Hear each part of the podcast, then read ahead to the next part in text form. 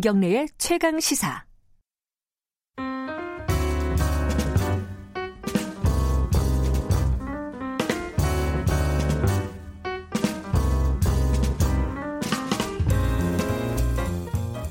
네, 김경래 최강 시사 3부 시작합니다. 더 나은 미래를 위해 오늘의 정책을 고민하는 시간입니다. 김기식의 정책 이야기 식스센스 김기식 더미래연구소 정책위원장 나와 계십니다. 안녕하세요. 예, 안녕하세요. 지금 아까 속보도 잠깐 전해드렸는데 신종 네. 코로나 바이러스 확진자가 23명이 됐습니다. 뭐 여러 가지 파급 효과가 있어요. 뭐 경제계, 음. 교육계 등등등. 특히 이제 뭐 경제 쪽 얘기를 오늘 좀 할 건데 뭐 자동, 자동차 공장들이 다 멈춰 서고 있고 막 이런 상황입니다. 이게 좀 심각한 상황으로 보시네요. 어떠세요?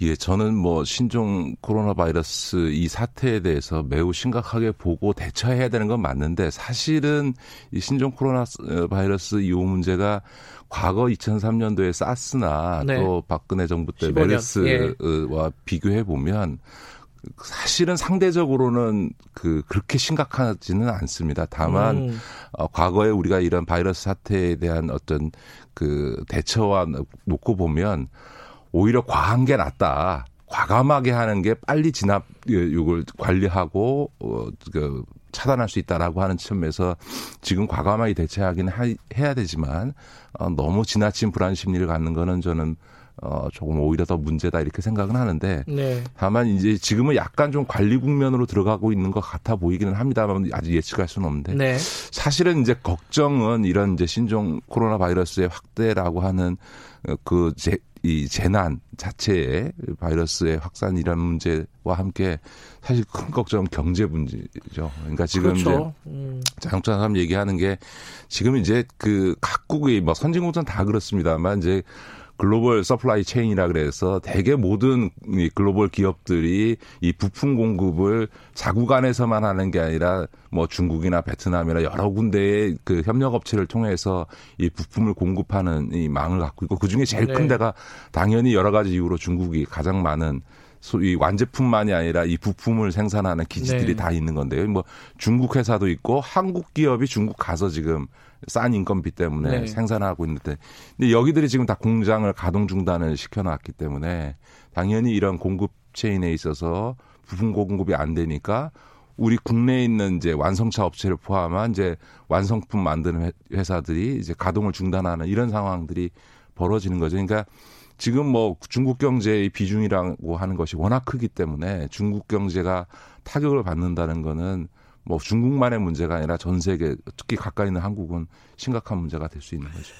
그러면 지금 그러니까 이런 일이 생길 때마다 이제 또 우리가 중국 바로 옆에 있지 않습니까? 어, 중국에서 이런 일이 생길 때마다 우리는 그럼 뭐 손가락 빨고 이렇게 기다릴 수밖에 없는 건가 과연 네. 이게 어떻게 해야 되나 이런 생각도 좀 들어요. 근데 이, 이 부분도 이 지금 부품 공급 문제만 놓고 보- 보면 네. 이렇게 또 이렇게 너무 이렇게 위기감에 빠질 필요는 없다고 생각하는 아, 게? 지금 이제 가동 중단을 시킨 이유는 네.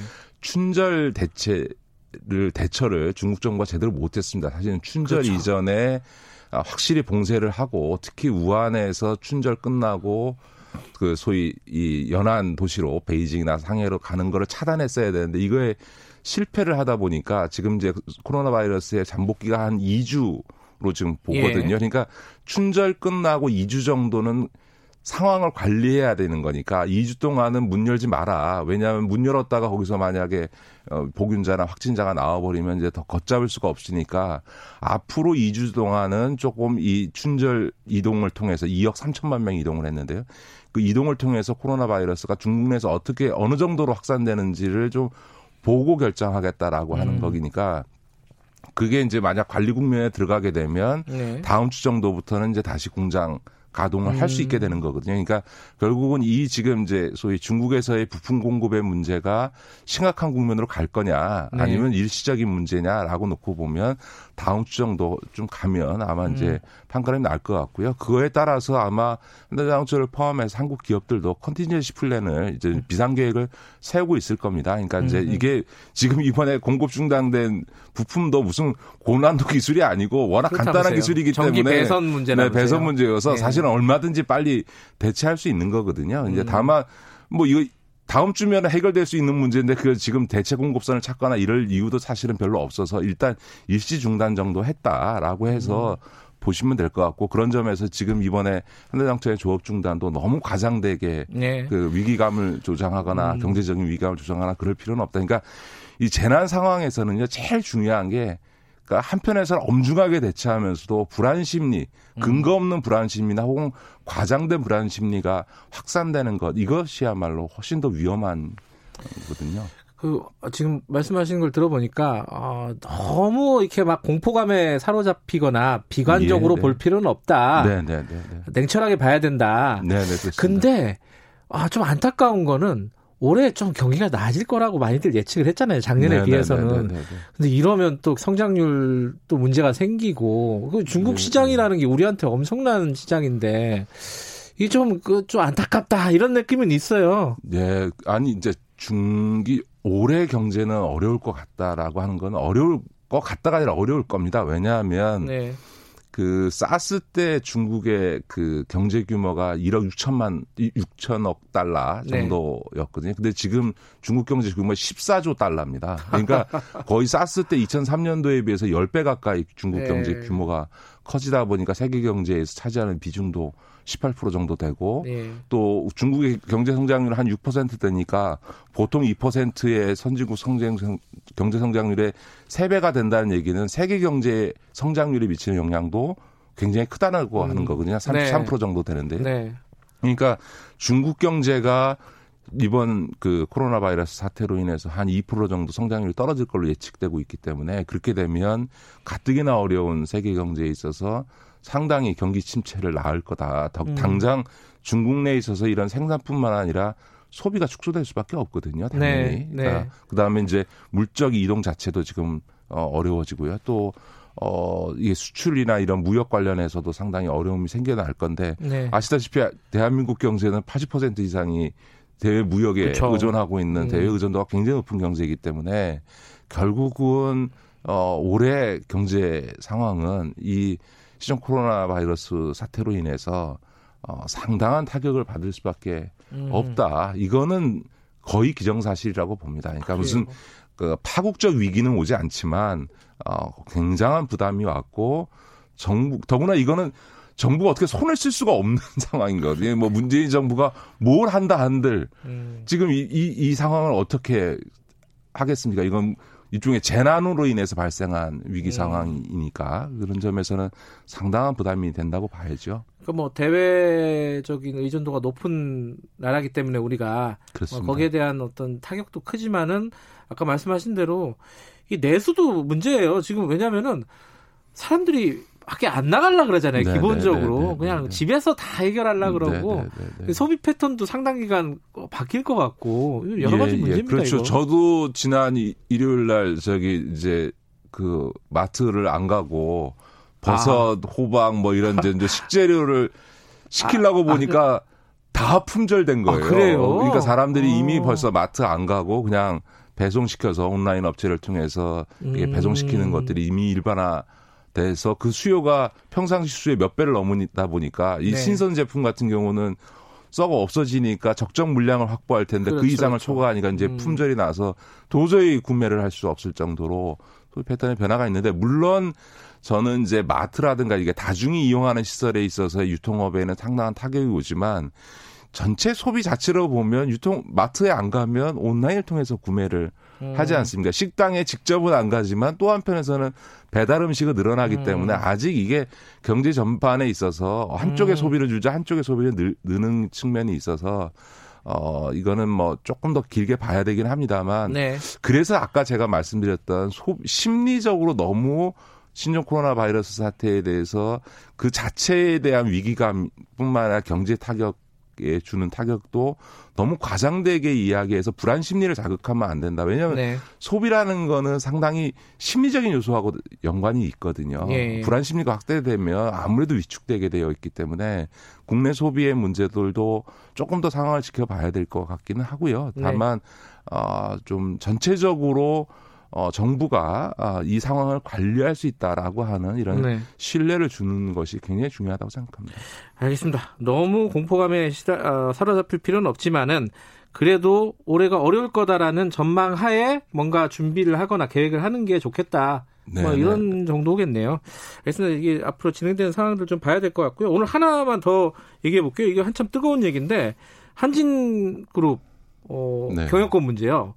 이게 이거 제 예측이 맞았죠. 제 제가 그 조양호 전 회장이 자꾸 하셨을 때 제가 이 방송에 나와서 어 반드시 가족 간의 싸움 날 거다. 네. 어.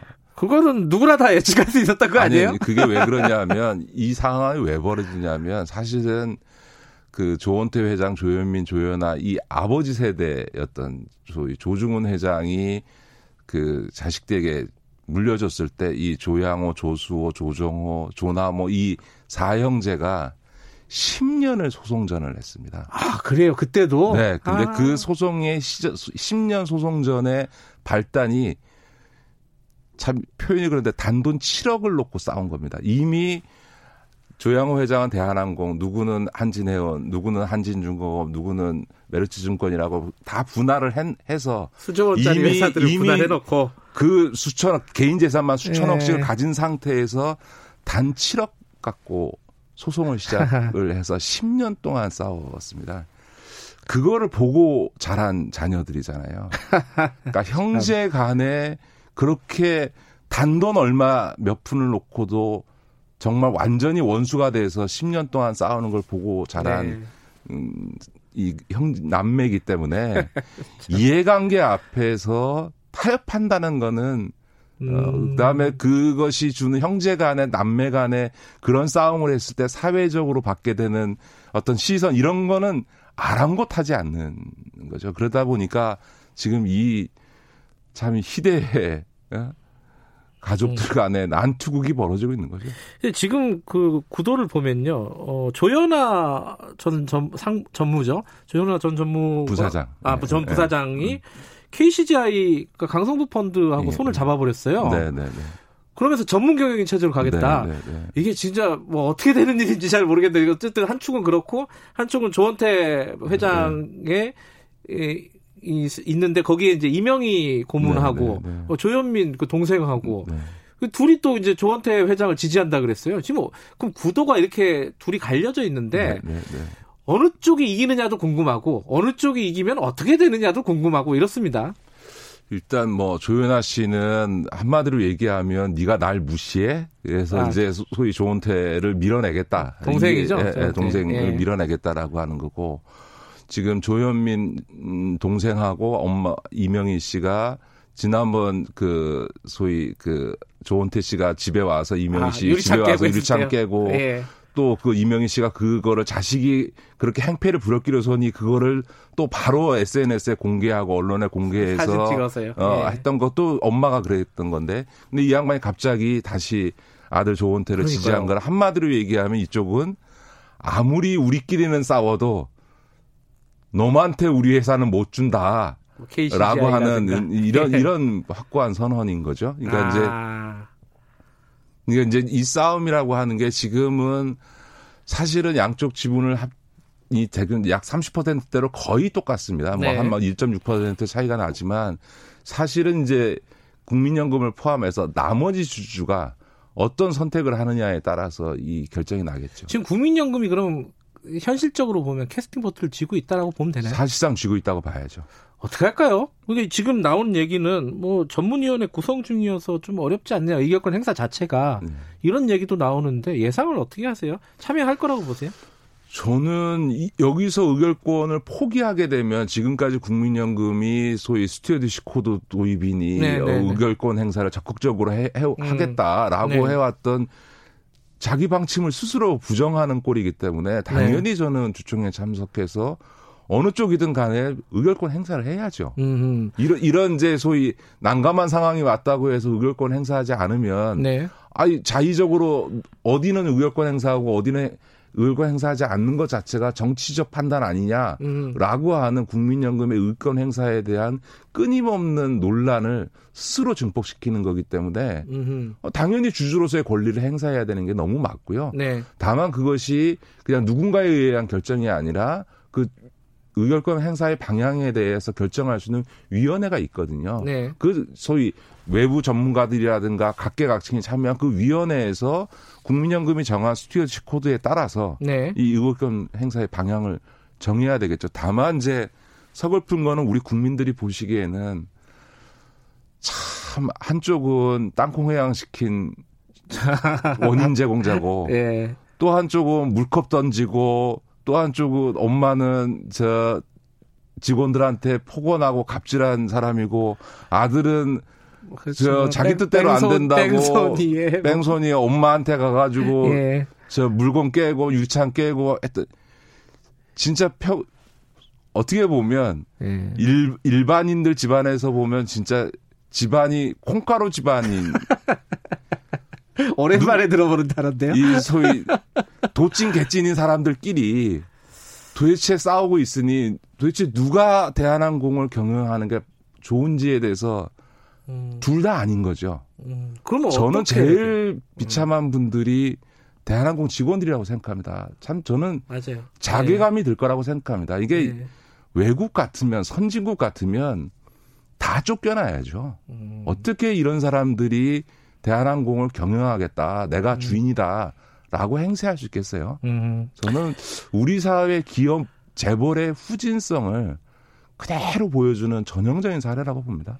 알겠습니다. 어쨌든 어, 국민연금은 어, 이번에 주, 주주권을 의결권을 적극적으로 행사할 가능성이 높다 이런 말씀이시네요. 예, 해야 된다. 해야 된다. 네. 알겠습니다. 주저해서는 안 된다. 네. 문제가 있는데 1번은 조씨고 2번도 조씨라서 참 언제나 어렵지만은 어쨌든 의결권은 적극적으로 행사를 해야 한다. 자, 오늘 여기까지 듣겠습니다. 고맙습니다. 네, 고맙습니다. 김기식 더미래연구소 정책위원장이었습니다.